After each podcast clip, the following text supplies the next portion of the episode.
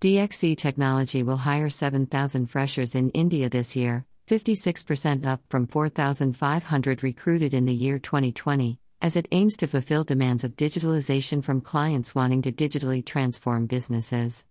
DXC was formed by the merger of Computer Sciences Corp and the enterprise service arm of HP Enterprise. The company has 40,000 employees in India, of the 138,000 global workforces. It is also developing and reskilling the existing workforce for digital roles.